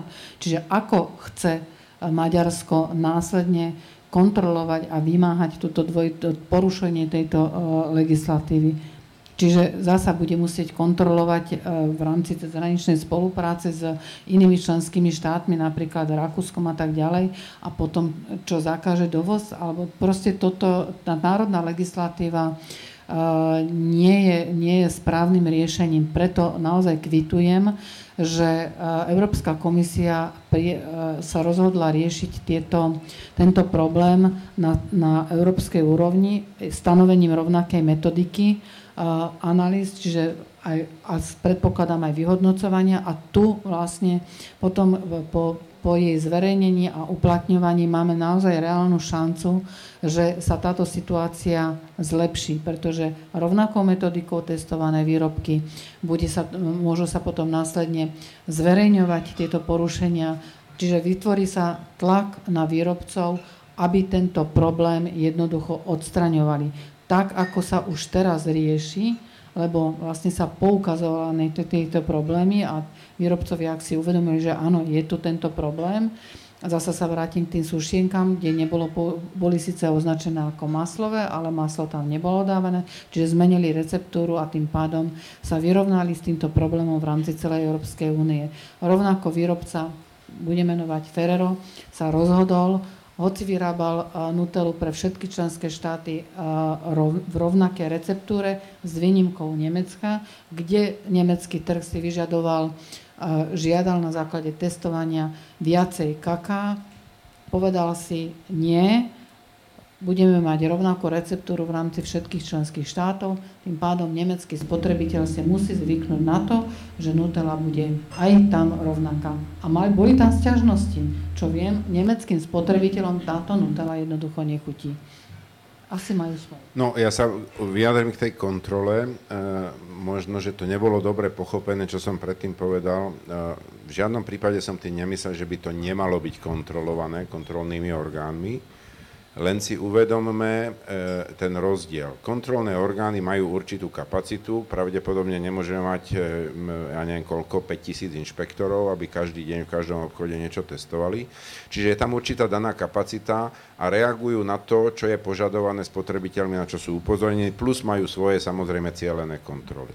Toto musí fungovať aj naďalej a tieto veci musia byť kontrolované. E, pokiaľ niekto hovorí o kontrole z európskej strany, tak prosím, aby si každý uvedomil, že v Európe nemáme armádu kontrolorov, ktorí teraz vyrazia do jednotlivých členských štátov robiť kontrolu. Ten systém je nastavený inak. Zodpovednosť za implementáciu, čiže aj za kontrolu, je na národných štátoch. Brusel má na starosti supervíziu, to znamená kontroluje, či tá kontrola je robená a či je robená správne. A pokiaľ nie, tak, tak, tak prijíma nejaké opatrenia žiada ten štát, aby došlo k náprave. Čiže toto je ten systém kaskádový to postavený, takto to funguje a takto to má fungovať aj naďalej. Ale pokiaľ som hovoril o tom, že, že najväčšiu silu majú spotrebitelia, tak proste máme tu tie prípady tých sušienok, tej koly a ďalších výrobkov, kde za mesiac alebo za dva, po tom, čo sa o tom začalo verejne hovoriť, tá reputácia tej firmy má tak veľkú cenu, že tá firma reaguje okamžite. Keď pôjdete s kontrolou, kde musíte mať kontrolné zistenie, musíte to dokazovať, všetko sa to nesmie zverejniť, kým to není pravomocné a tak ďalej. Celý ten proces trvá oveľa dlhšie a nespeje k tomu výsledku tak rýchlo, ako keď sa toho chytia tí spotrebiteľa. Čiže pre mňa si myslím, to odporúčanie je, keď sa vám to zdá, že ste podvádzaní, hovorte o tom, publikujte to, dávajte to na verejnosti najavo, pretože tie firmy budú oveľa rýchlejšie reagovať, než keď na nich pošlete inšpektorov. Je treba, aby to inšpektori kontrolovali, ten sústredený tlak z oboch strán je ešte lepší, ale spotrebitelia majú v rukách veľmi silnú zbraň. Takže ale tá kontrola je to, čo je na národnej úrovni dôležité. Vy už ste to načrtli v úvode diskusie, tú, tú inšpekciu. Aj Laura zo Slido sa na to pýtala, ona tá otázka už zmizla, ale ak si ju správne pamätám, tak sa pýtala na to, že uh, inšpekcia, teraz neviem, či sa pýtala konkrétne na hygienu alebo na nejakú inú, že, že nebude príjmať ďalší, rozhodla, že nebude príjmať ďalších zamestnancov a či to neohrozí vlastne vykonanie to, tohto nového, nových pravidiel v rámci Európskej únie. Áno, podľa vyjadrenia ministerstva, Áno, už je tam. ministerstva, tak sa nebude, nebudú prijímať ďalší pracovníci. Ale ja si myslím, že ani nie je potrebné. Na čo? Ako veď my neočakávame, že vlastne s presnením teraz tejto smernice a, a následne uplatňovanie, že teda by sa mali, mal vykonať nejaký masívny tlak, e, čo sa týka v kontrolách. Sa e, opäť predpokladám, e, že by to malo fungovať na, na priebežnom a náhodnom testovaní výrob, výrobku, čo si myslím, že je v, v absolútnej možnosti a v kapacite súčasné, súčasnej, súčasného personálneho vybavenia napriek tomu, čo bolo povedané, nie je pravdepodobné všeobecne kdekoľvek v Európe, že nejak masívne narastie počet tých inšpektorov. A poviem vám jeden dôvod. Skúste sa opýtať tí istí, čo sa na to pýtajú, či bude súhlasiť verejnosť tým, aby sa zvyšoval počet zamestnancov štátneho sektoru alebo tých tzv. byrokratov. Lebo toto sú ľudia, ktorí sú platení zo štátneho rozpočtu je permanentný tlak na to, aby sa ten počet znižoval a súčasne sa nakladá viacej a viacej požiadaviek na to, čo by ten systém mal robiť. treba nájsť akože dobrý, dobrý balans, aby neboli ľudia, čo nerobia nič a platení a tí, čo by mali niečo robiť, potom chýbajú. Toto všetko sú samozrejme dôležité veci, ale nedá sa očakávať, že nejak výrazne narastie tá kapacita. Proste na to nie je politická vôľa, ani nikde nebude, stojí to peniaze a tak ďalej. Ale čo sa dá robiť, je zvyšovať efektívnosť tých kontrol. A na tom pracuje napríklad aj tá európska úroveň. My máme svoje výskumné stredisko, máme tzv. JRC, Joint Research Center, máme pr- proste peniaze na výskum a hľadajú sa cesty a spôsoby, ako robiť tú kontrolu čo najefektívnejšie, aby sa pri rovnakej časovej kapacite da- dalo toho zistiť čím najviac. Ale nepodceňujme, znovu opakujem to, že tým firmám v zásade záleží na tom, aby nestratili reputáciu, pretože strata reputácie pre nich znamená stratu obrovských peňazí na trhu. A toto funguje absolútne perfektne. A ešte doplním, ako ste vypovedali na úvod, keď si zoberieme naozaj z 2,5 milióna výrobkov, že sa to vzťahuje na prehnané, prehnaný počet 200, tak naozaj to nie je problém a nie je to dôvod na to, aby sa, aby sa prijímali ďalší, ďalší zamestnanci. Ja sa chcem opäť pozrieť do publika, že či náhodou niekto nemá nejakú otázku. A keď nie, tak zoberieme tie dve zo slajda, pretože prvé dve od chutného baklažánu a od anonimného prispievateľa vlastne sú o veľmi podobnej alebo tej istej veci. Či zneužívajú našich spotrebiteľov vlastne aj slovenskí výrobcovia, pani Heglasová, vy ste hovorili aj o tom slovenskom potravinárskom trhu, a ktorí exportujú do zahraničia, alebo teda sa týka tá nižšia kvalita iba toho importu. Ako sme na tom s tým, s tým slovenskom, so slovenskou produkciou? Je kvalitná, alebo sú aj slovenské výrobky, ktoré si tu sami vyrábame, menej kvalitné, než to, čo sa predáva na, na západe, v zahraničí? Ťažká otázka. Ale keď si zoberieme uh, zasa z tých testovaných uh, produktov, k, ktoré robili v rámci porovnávania dvojitej kvality potravín, tak e, doktor Hetker e, vyrába puding kakaový, ktorý na slovenskom trhu je bol síce teda tento výrobok eh, posúdený ako eh, výrobok s, dvojato, s dvojakou kvalitou, ale na slovenskom trhu bol uvedený s vyšším eh, podielom kaká ako na trh rakúsky. Čiže to je ten opačný prípad, by som povedala, kedy ten slovenský spotrebiteľ bol benefitovaný, čiže zvýhodnený oproti rakúskemu. Čiže áno, aj takéto prípady sú. A pokiaľ ide o, mm, o, tie, o tie ďalšie, však boli sme, boli sme naozaj svetkami aj analýzy spišských parkov. Áno, ako všade na svete, aj, aj e, Slovensko, proste aj na Slovensku máme podnikateľov uh, poctivých, aj menej poctivejších, čiže uh, tomu, tomu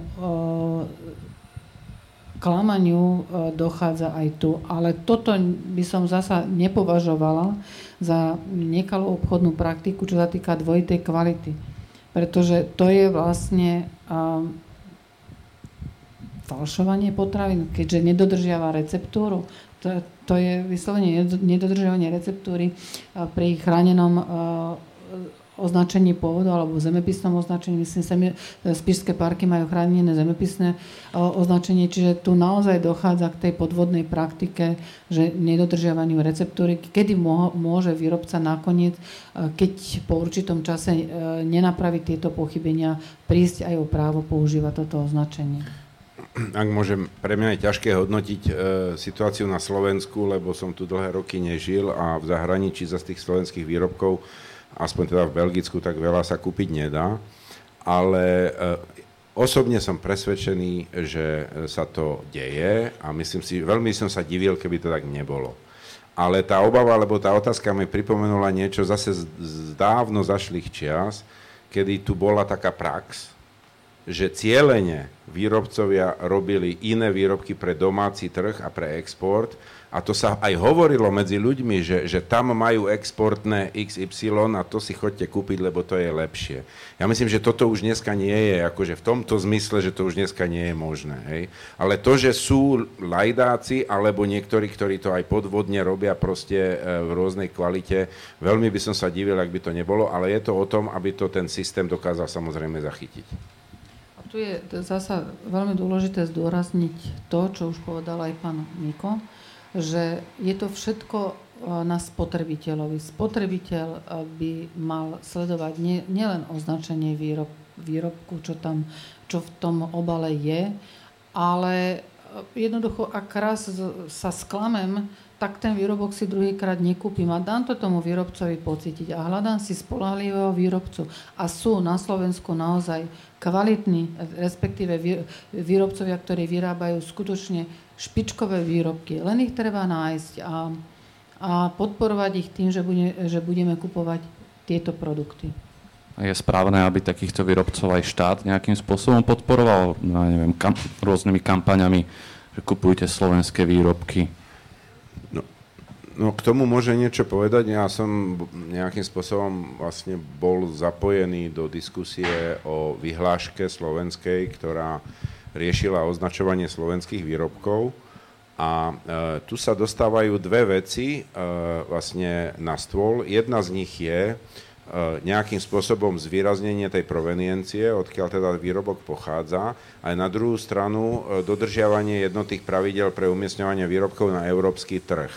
To znamená, takéto označovanie je možné, pokiaľ nie je diskriminačné a na to sú presné predpisy v európskej legislatíve, e, kedy môže byť využité. E, a v podstate ide o to, že je to informácia, ktorú, o ktorú za prvé e, spotrebiteľ stojí a ktorá je schopná doložiť nejaký skutočný kvalitatívny rozdiel toho výrobku proti obdobným výrobkom z iného štátu Európskej únie. To znamená, pokiaľ sú tieto podmienky splnené, tak je to možné, je to v poriadku a na základe toho napríklad tá vyhláška vznikla, je možné označovať výrobky ako slovenský výrobok s určitou už nejakou špecifikáciou. Ale pokiaľ by nebol preukázaný záujem spotrebiteľa, alebo pokiaľ by ten výrobok bol v podstate identický a tváril by sa ako, že je lepší, tak v takom prípade je to zase naopak v rozpore s európskou legislatívou a potom sa to robiť nesmie. Čiže áno, Slovenská, slovenské mm, štátne orgány, teda ministerstvo vytvorilo podmienky na to, aby Slo- potraviny boli, mohli byť označované. Jednak je to značka kvality SK, jednak je to potravina vyrobená na Slovensku. Ale pozrime sa reálne na pulty, koľko výrobcov túto, ten, tento túto možnosť využíva. Nie je to veľa. Na druhej strane si myslím, že je to škoda, ale treba, treba spotrebiteľov aj zasa vzdelávať, pretože ak si porovnáme spotrebiteľa tu na Slovensku a ak pôjdeme do iných členských štátov, a nemusí to byť len Rakúsko, Nemecko, Francúzsko, ale aj napríklad Polská republika, tak e, ten lokál patriotizmus spotrebiteľa je oveľa vyšší. Tu na slovenský spotrebiteľ ako keby nedôveroval alebo podliehal vyslovene len cenovej politike, proste nemá, nemá vžité to, že by e, podporoval alebo kupoval slovenské výrobky. Možno, že to je aj na základe nejakých negatívnych skúseností. No, Marek, ktorý síce nechce cenu, ale podpísal sa, ďakujem Marekovi, sa pýta, e, že ak chce dobre jesť, musí si nájsť asi lokálneho výrobcu, možno priamo z dvora. Toto u nás ale veľmi nefunguje. To je presne to, čo, o čom hovoríte, že ten lokál patriotizmus nefunguje a že to, čo sa na Slovensku robí pre podporu uh, našich vlastných producentov, sú teda tie rôzne nálepky, značky kvality. To asi nestačí. Dá sa urobiť niečo viac pre slovenské potravinárstvo? Ja, ja si dovolím čiastočne nesúhlasiť s Marekom. E, je to tak, že pre bežné potraviny, bežnej dennej spotreby, e, aj z iných dôvodov, povedzme environmentálnych, ekologických a tak ďalej, je asi lepšie, keď si vyberieme, nájdeme si dodávateľa, ktorý je zblízka, ktorý je z dvora, kde máme tú kvalitu odskúšanú, známu a vyhovuje nám, ale na druhú stranu, keď chcem dobre jesť, tak môžem chcieť jesť aj produkty, ktoré sa proste u nás nevyrábajú. Poviem ten príklad tej parmskej šunky. Keď chcem jesť parmskú šunku, tak si nenájdem proste predaj z dvora na Slovensku, lebo to nie je možné. Hej? To znamená, že to záleží na tom, že o akých potravinách sa bavíme a tie, čo sú u nás produkované, tak tam to môže fungovať takto, ako bolo popísané do akej miery tá podpora tu je, je, je pre mňa zatiaľ, neviem to osobne komentovať, neviem, či pani Algašová, ale viem povedať jednu vec, že zase kde je dopyt, tam väčšinou vznikne aj ponuka. To znamená, do akej miery je tu skutočne dopyt po takýchto formách predaja slovenských výrobkov, pretože ja som bol svetkom určitého búmu tohoto spôsobu v Českej republike, kde pred nejakými 10-15 rokmi e, to bolo akože exotické a dnes tie, tieto farmárske trhy a tak ďalej niekedy sú až tak početné, že človek až musí zisťovať, že či to je pravda, či to náhodou už nie je fake. Hej? To znamená, že, to, že tam je určitý nárast požiadavky, aby to bolo a potom tí, tí dodávateľia samozrejme na to reagujú. Presne na toto som chcela e, aj ja zareagovať, že áno, máme teda podnikateľov a tiež podnikateľov, čiže spotrebitelia by si mali dávať pozor, lebo nedávno sme boli svetkami v médiách, bola medializovaná aféra vlastne zeleninárov, ktorí mali svoje priestory, kde zabalili zeleninu, ovocie, zeleninu so značením krajiny pôvodu Slovensko na požiadavky či už reťazca, alebo išli aj na trh a predávali to ako výrobok, že, že to je dopestované na Slovensku. Že treba si dávať na to naozaj pozor, ale uh, chcem povedať, že áno, to znamená, že spotrebitelia by si, ak, ak majú radi čerstvé potraviny, tak mali by si nájsť spolahlivého dodávateľa regionálneho, ale treba si tiež uvedomiť, že, že títo nie sú schopní vyprodukovať a pod, po, ponúkať komplet celú škálu potravín. Čiže niečo sa dá lokálne a niečo žiaľ nie. Ešte možno pridám také svetielko pre tých skeptikov, že dnešné metódy analytické už sú tak dokonalé, eh, a bol som svetkom v niektorých krajinách u tých inšpekčných orgánov, že ich majú k dispozícii, že podľa zloženia výrobkov, dokonca podľa konkrétnych izotopov, ktoré v tých výrobkoch nájdete, tak sa dá zistiť, či ten výrobok skutočne bol dopestovaný v tej krajine alebo v inej krajine, alebo napríklad u vína, kde ide o veľké peniaze, že či to hrozno, čo bolo použité, skutočne je lokálne, tak ako je uvedené na tej flaši, alebo či bolo dovezené z inej krajiny za menšiu cenu. Že dneska tie analytiky už sú tak dokonalé, že toto všetko sa dá zistiť, takže má cenu sa obracať na inšpekčné orgány, pokiaľ mám podozrenie, pretože je to možné zistiť. Zoberieme spotrebiteľom úplne ilúziu, lebo neviem, či je vždy dobre vedieť všetko všetko do detailov, lebo ja som, ja som sa dozvedela, bolo to pred dvomi rokmi, bola robená veľká akcia na kontrolu ovocných destilátov, vyrábaných tu na Slovensku a teda poviem pravdu, síce to štátna veterinárna potravinová správa oficiálne nezverejnila, ale dopadlo to veľmi zle. Len jeden výrobca naozaj dodržal všetko to, čo bolo deklarované. Čiže zoberieme im úplne ilúziu. Nám sa síce pomaly míňa čas, ale ešte máme nejakých 7 minút a sú tam dve zaujímavé otázky ešte v slajde, ktoré neboli položené. A jedna z nich pribudla pred pár sekundami a už má uh, tri páčiky a ocitla sa hneď hore, takže napriek tomu, že je provokatívna, ju položím. Zamýšľali ste sa niekedy nad tým, že či náhodou nie je priamo Európska komisia zodpovedná za tento problém, pretože je to miesto, kde lobujú nadnárodní giganti. Nech sa páči, pán Miko. Odpoveď je jednoduchá. Zamýšľali a, a nie je to tak. E, pretože tí lobbysti v podstate nemajú žiadny, žiadny spôsob a žiadnu páku, akým by mohli cez komisiu tú legislatívu e, nejakým spôsobom ovplyvniť. Pretože si uvedomme si a vraciam sa k tomu, ako tá Ani legislatíva... to, že bola doteraz nefunkčná? Nie, to, to, to, že bola nefunkčná, bola nefunkčná. Uvedome si, že odkiaľ to prišlo. V nejakých konkrétnych štátoch toto bolo vnímané ako problém, inde to ako problém vnímané nie je. Komisia proste v momente, keď toto prišlo na jej stôl, tak to začala riešiť.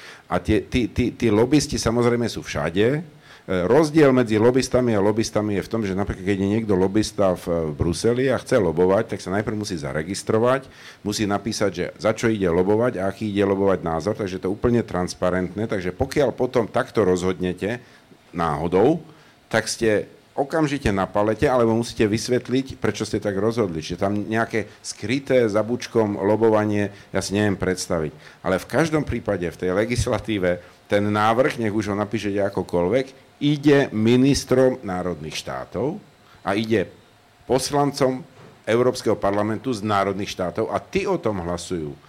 Takže pokiaľ teda by lobbysti mali mať nejaký vplyv v Bruseli, tak to musí byť ale u tých národných reprezentantov a nie v tej komisii. Ja sa vrátim, ja sa opýtam, teda vlastne vadí nám, že máme voľný pohyb tovaru?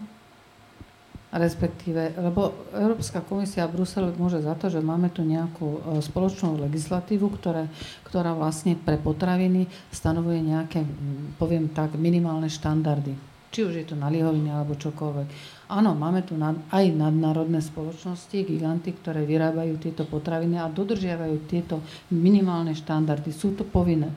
Ale zoberme si, ako naozaj určité, e, my nemôžeme nerešpektovať určité regionálne odchylky. Um, nadnárodný gigant vyrába tatarskú omačku a keď prišiel s touto tatarskou omačkou na český a slovenský trh, tak sa stala absolútnym prepadákom. Jedine, čo im pomohlo, že začala robiť spotrebiteľské testy a receptúru upravila kyslosť a chuť, proste chuťové vlastnosti upravila podľa požiadavky tohto regiónu. A tým pádom sa dostala na top, na prvé miesto. Chceme povedať, že toto je dvojitá kvalita? Ako, e, za to nemôže ani Brusel. Čiže áno, ak sú tu také prípady, a sú, a to je potom ale vedomé svojím spôsobom klamanie spotrebiteľov, treba to upraviť na tej legislatívnej úrovni, ale treba jasne povedať, tie hranice, čo je signifikantný rozdiel v zložení výrobku. A aby sme teda vyhoveli publiku, tak ja by som chcel využiť to, že tu vás dnes máme a vaše terajšie aj minulé skúsenosti, konec koncov aj so zdravotníctvom máte nejaké, nejaké informácie o tom a, položiť tú poslednú otázku od Kaja, že ako zdôvodníme tie zdravotné problémy ľudí, ktorí majú pokazené žalúdky a čreva, kvalita potravín má na tento problém obrovský vplyv. A je pravdou, že na Slovensku napríklad výskyt rakoviny hrubého čreva je, myslím, že neviem, či už nie aj najvyšší v celej Európskej únii. Má to s, s tou kvalitou potravín nejaký súvis, alebo sa to skrýva niekde úplne inde? Chcete mi povedať, že na Slovensku sa predávajú o úplne odlišné potraviny ako v Rakúsku alebo vo Francúzsku? Za zdravie, spotreb, za zdravie je v prvom rade zodpovedný každý jeden z nás. Nikto mi nebude chrániť moje zdravie lepšie ako ja sama. Čiže ja som zodpovedná za to, čo konzumujem. A ja som zodpovedná za moje deti, aby som ich naučila a vychovala, čo majú jesť. A tým pá- nechcem sa dotknúť žiadnym spôsobom a žiadnej potravinárskej spoločnosti, žiadneho pot- výrobcu potravín. Ale preto, aby som si zachovala dobré zdravie, nakupujem čo najviac nespracovaných potravín. To znamená, že e, áno, mám rada aj, aj pánskú šunku, nemám s tým problém, aj salamu, ale nie je to moja denná strava. Ja si kúpim meso a si ho doma uvarím. Alebo teda iným spôsobom spracujem. A to je dôležité. Toto má byť hlavnou stravovacou zložkou. To ostatné všetko, čo vidíte tam na pultoch, to je len doplnok a nie hlavné, hlavná strava. Myslím, že tá odpoveď vlastne už padla, podobná, čo ja chcem dať. Prvá vec je, že aké máme stravovacie návyky. To veľmi ovplyvňuje náš zdravotný stav. A keď sa budeme napchávať hranolkami s kečupom od rána do večera, tak vám sa nemôžeme diviť, že máme zažívacie problémy e, s postupom času alebo, alebo obezitu a tak ďalej. Čiže to je jedna vec. Druhá vec je, e, že tie nemoci, ktoré boli zmienené, ako rakovina hrubého čreva, kolorektálna, sa dá veľmi dobre preventívne ošetriť, pokiaľ by sme chodili poctivo na tie screeningové preventívne prehliadky. Na Slovensku tá účasť ľudí, tá ochota ísť sa nechať skontrolovať je oveľa menšie než inde na svete. To je úplne nepomerné, ako napríklad akým spôsobom ja som bol, skoro by som bol nútený poisťovňami ďalšími proste v Belgicku, v Čechách, aby som prišiel na tú kontrolu. A tie, tie nemoci sa tam podchytia v štádiu, kedy ešte nie sú život ohrozujúce a vyriešia sa. Čiže to je druhá vec, že prevencia, zdravotnícká starostlivosť.